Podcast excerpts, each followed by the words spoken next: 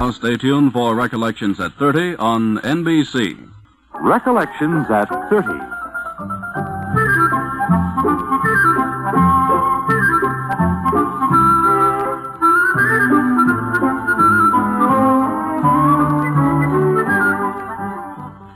NBC, celebrating its 30th year of broadcasting, invites you to memorable moments of radio's earlier days. In this special series of broadcasts, you'll reminisce among NBC's vast and historic library of sound. You'll hear the stars, the songs, the great moments in sports and special events that have highlighted these 30 years of NBC network broadcasting. And here, guiding our recollections at 30, is Ed Hurley. Good evening, everyone. Tonight on Recollections at 30, we're going to turn back the clock to one particular night in 1938 and recreate the highlights of that particular night on NBC Radio. So here we go. Let's arbitrarily select a night. Let me see now. Friday. Fridays were always wonderful radio nights. Let's choose Friday, March 4th, 1938. Well, do you remember Friday night radio fare back in 38? Well, after you had your good dinner, you settled down for an evening of radio listening. It's Friday, March 4th, 1938, remember? And of course, you tune in NBC. The first program you hear is Amos and Andy. Oh, you like this team, partly because they rank as comedians, but also because they're so very human. Here they are with a famous guest whom they'll identify themselves. Well, I didn't know that we was out of gasoline. We must have a leak in the tank or something. Yeah, where in the world is we? Here we is a hundred miles away from Los Angeles, up in the mountains. Done lost our way and we're out of gasoline. Well, the thing for us to do is to go to this house down here and ask the man let us use the telephone. Well, here's the house. Yeah, there's the man's mailbox with his name on it. What does that spell? On the mailbox, W-A-L-T-E-R H-U-S-T-O-N. Go ahead, go ahead. Knock on the front door. Yeah, wait, wait a minute. I hear somebody coming. How do you do? Uh, how you do, sir? Uh, how you do, sir? Uh, mister, uh, uh, uh, could we use your telephone, please, sir? Well, I'm very sorry, but I don't have a telephone. Could I be of any assistance to you? Well, we got on this road out here in front of your house and we run out of gasoline and... But I, I think I could let you have a little gasoline. Yeah, so well, we'll pay you for it. Oh, that's all right. Let's walk out here and go around in the back. You boys don't have a can or anything, do you? I know, sir, we ain't got nothing, but we look around see if we can find something. Yeah. Oh, here's one you can have. Yeah, you can keep this. Well, this show is nice of you, mister. Yeah, but we won't pay you for Oh, no, that's all right. Do forget about that. Sit down there. Uh, how come you live up here in the mountains by yourself? Well, I'll tell you. You see, I'm in a business that, well, it, it's a sort of a nerve, it's sort of nerve-wracking. When I'm working, it, it feels like I'm on a merry-go-round. it. Uh, you work in Los Angeles or Hollywood or someplace Yes, like? I've worked in Hollywood quite a bit. When I finish my work, well, I, I just have a feeling that I'd like to get away, so I come up here and enjoy this little place. You know, I find that if a man will get away from his work part of the time just think without the turmoil of worry going here and there, well, it does you a lot of good. Yeah, that rest do anybody good. That's what I preach all the time. You know, boys, when I come up here, I find that I can think better. I get something out of life that I didn't know existed. Yeah, sir. Yeah, that, that Hollywood is a busy place, all right. Yes, Hollywood is a busy place. And I guess a lot of people think it's sort of a playground. But a lot of people work awfully hard in Hollywood, and I've seen them I've seen the work there drive them almost insane. But boys, this little place up here, well, I think every man in his heart would like to come to such a place someday and spend some time. Of course, some people might not like the dead silence of the night or quietness of the day, but I love it. Yes, sir, I love it. Yeah, sir. Well, mister, we'll get going now. And before we go, I want to tell you how much uh, we thank you for giving us the gasoline. It saved us a long walk, all right. All right, boys. Well, good luck to you. Yeah, good luck. Thank you very much. You know, he's one of the nicest fellows I ever met in my life. His face kind of made you feel at home, didn't it? It sure did. Yeah, there's the mailbox. What'd that say on there again? W-A-L-T-E-R H-U-S-T-O-N. Nice fellow, wasn't he? He sure was. Yes, Walter Huston certainly was a nice fellow. All right, with the Amos and Andy show over, you enjoyed a full hour of music with the City Service Concert with Frank Black and the orchestra.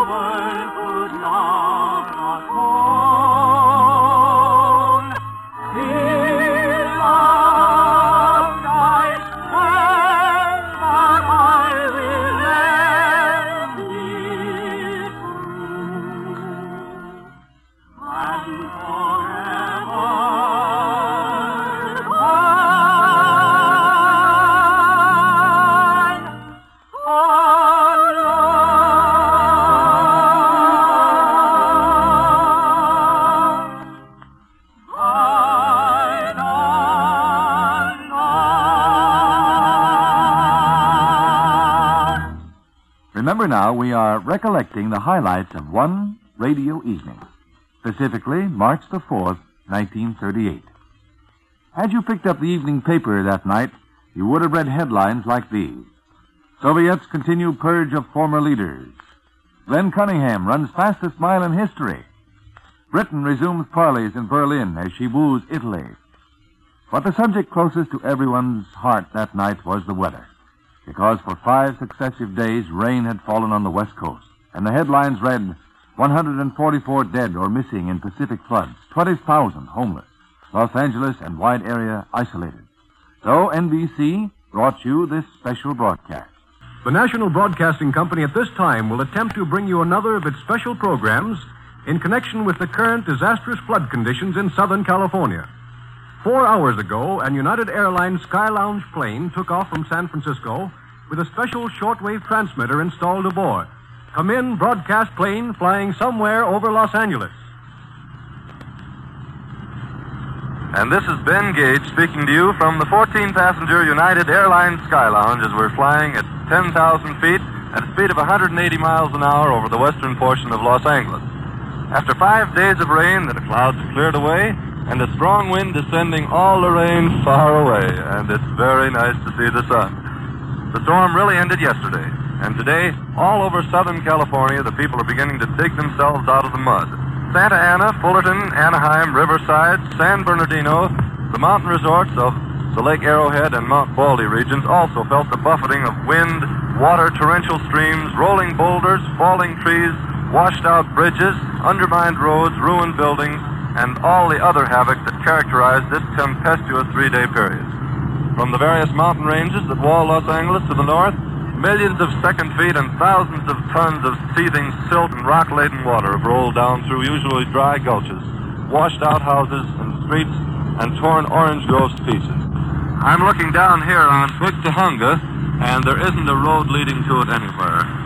We're here about 8,000 feet over the mountains, and I look down there and see the poor cars on the highway. They get to a certain point and they come to a bridge and they get stalled and they don't know what to do, like a bunch of little insects running around. They have to turn around and start all over again. And we were flying out over the ocean, and the ocean for a good mile out, all along the beach at Long Beach and San Pedro and Venice, is a very murky brown from all of the water that has come down from the mountains. Well, ladies and gentlemen, we've been trying to give you a brief recapitulation of what has been happening in the flooded area of Southern California. I just want to remind you quickly, particularly if you tuned in after we started, that what you've just heard has nothing to do with anything happening right now. This is all a part of our Recollections at 30, a weekly series saluting NBC's 30 years of broadcasting. And this particular evening, we are reproducing in capsule form the NBC radio broadcasts of March the 4th, 1938. Next, Waltz Time. 30 minutes of lovely dance music by Abe Lyman, the dance idol of America. Frank Munn brings Waltz Time to you again as he sings The Moon Looks Down and Laughs, a new and particularly moving song, and then Mr. Lyman plays I'll See You Again from Bittersweet.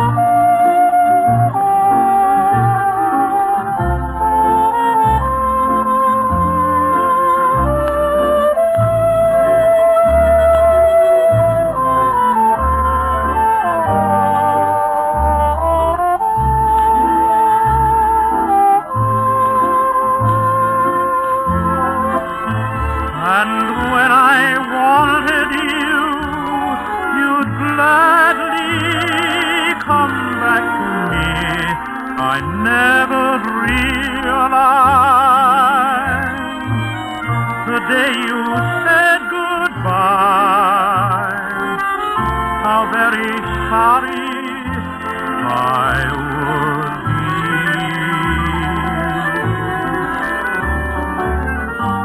And every night when I walk up and down this lonely town, the moon looks down and laughs.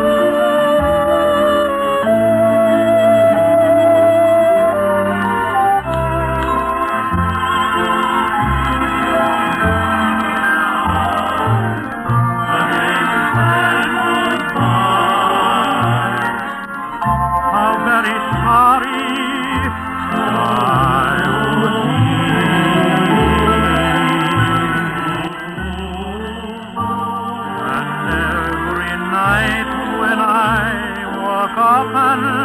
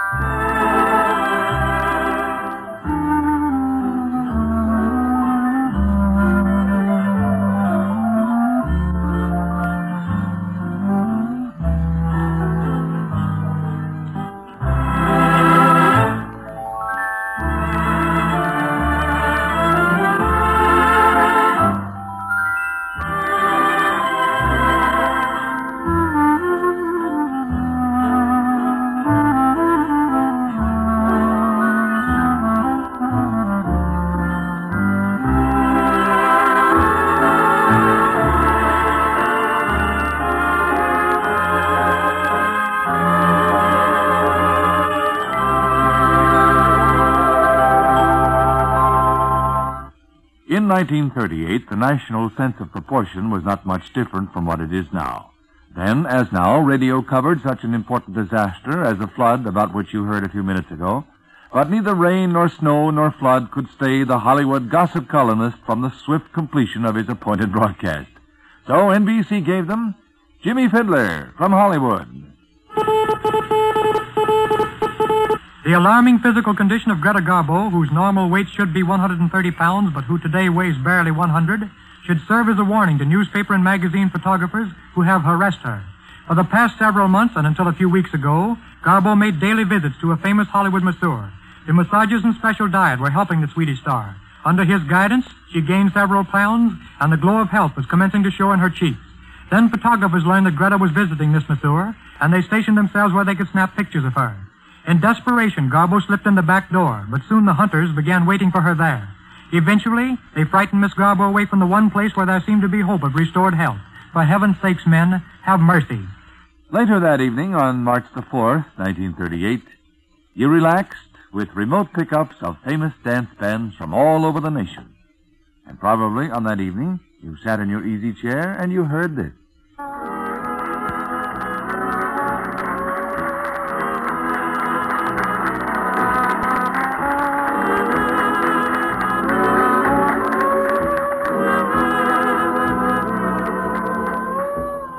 From the ultra smart green room of Hotel Edison in New York City, just off Times Square, that hotel that stretches between 46th Street and 47th, comes this music, played by Blue Barron and his orchestra. And here's that man about town himself, Blue Barron. Love is the sweetest thing, so fall in love, fall in love, says my heart. Thank you.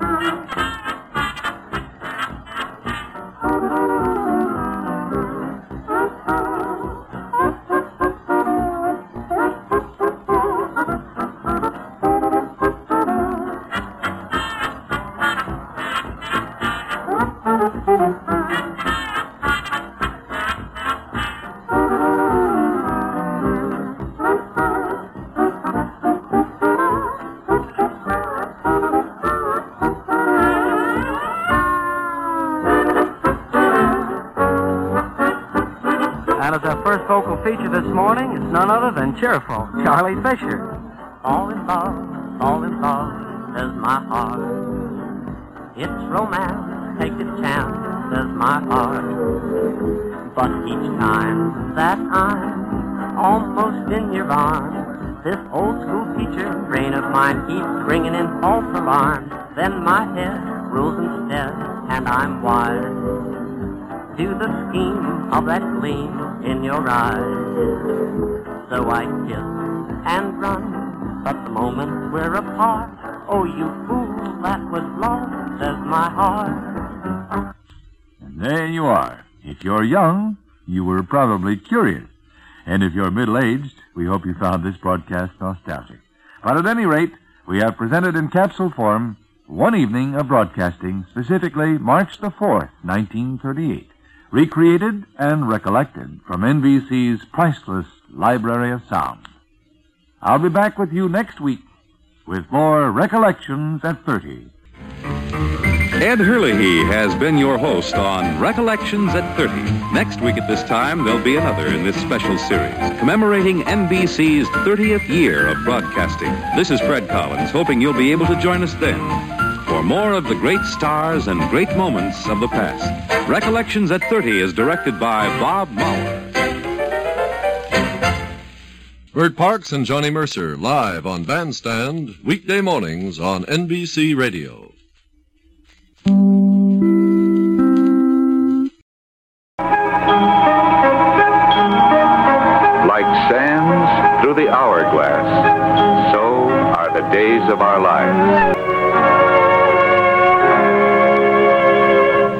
Hope you are enjoying the old time radio programs on the Radio Then Network podcast. You will find many biographies and audio clips from the past on our blog. www.radiothen.network.